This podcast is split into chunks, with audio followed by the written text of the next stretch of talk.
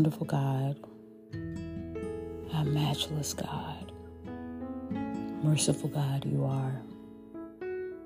We thank you this morning. God, we thank you for Jesus and your precious Holy Spirit. We acknowledge that you are the Godhead, that you are Father, Son, and Holy Spirit. Now, Father, we honor you. We magnify you and we lift you this morning. Father, we ask now that you forgive us of all sin, that you would cleanse us and make us new. We invite you into this day, God, to do whatever needs to be done in and through us. Move how you need to move in our lives, God, because only you know what needs to happen. So we welcome you. Father God, I pray now for the person listening to me right now that you would meet every need, that you will pour into them. God, that you would surround them with your loving kindness, your grace, your favor. God, your joy, your peace, your strength. God, that you would encourage them to keep going.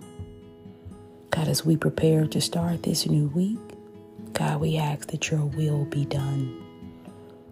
God, that you keep us in alignment with you. God, that you will bridle our tongues. God, that we will show compassion toward our fellow man. That we will be loving, gracious, kind, and patient. But God, help us to see you in everything that we do and say. God, if we're in a valley season, God, remind us that you're there. God, if we're on a mountaintop, God, remind us that we need to stay close to you, even though we're in a victory season. So, Yahweh, we thank you for all that you've done. God, I ask that you continue to cover us and protect us as we move through this week. That everything that you have purposed, God, that it will begin to manifest in our lives. God, remind us as we move through this week that all things work together the good and the bad, it works together for the greater good, that we will grow and we will mature. God, we love you and we'll be careful to give you all the honor, the glory, and the praise. In your matchless name, we do pray. Amen. Be encouraged as you begin this new week, knowing that God already knows what's going to happen.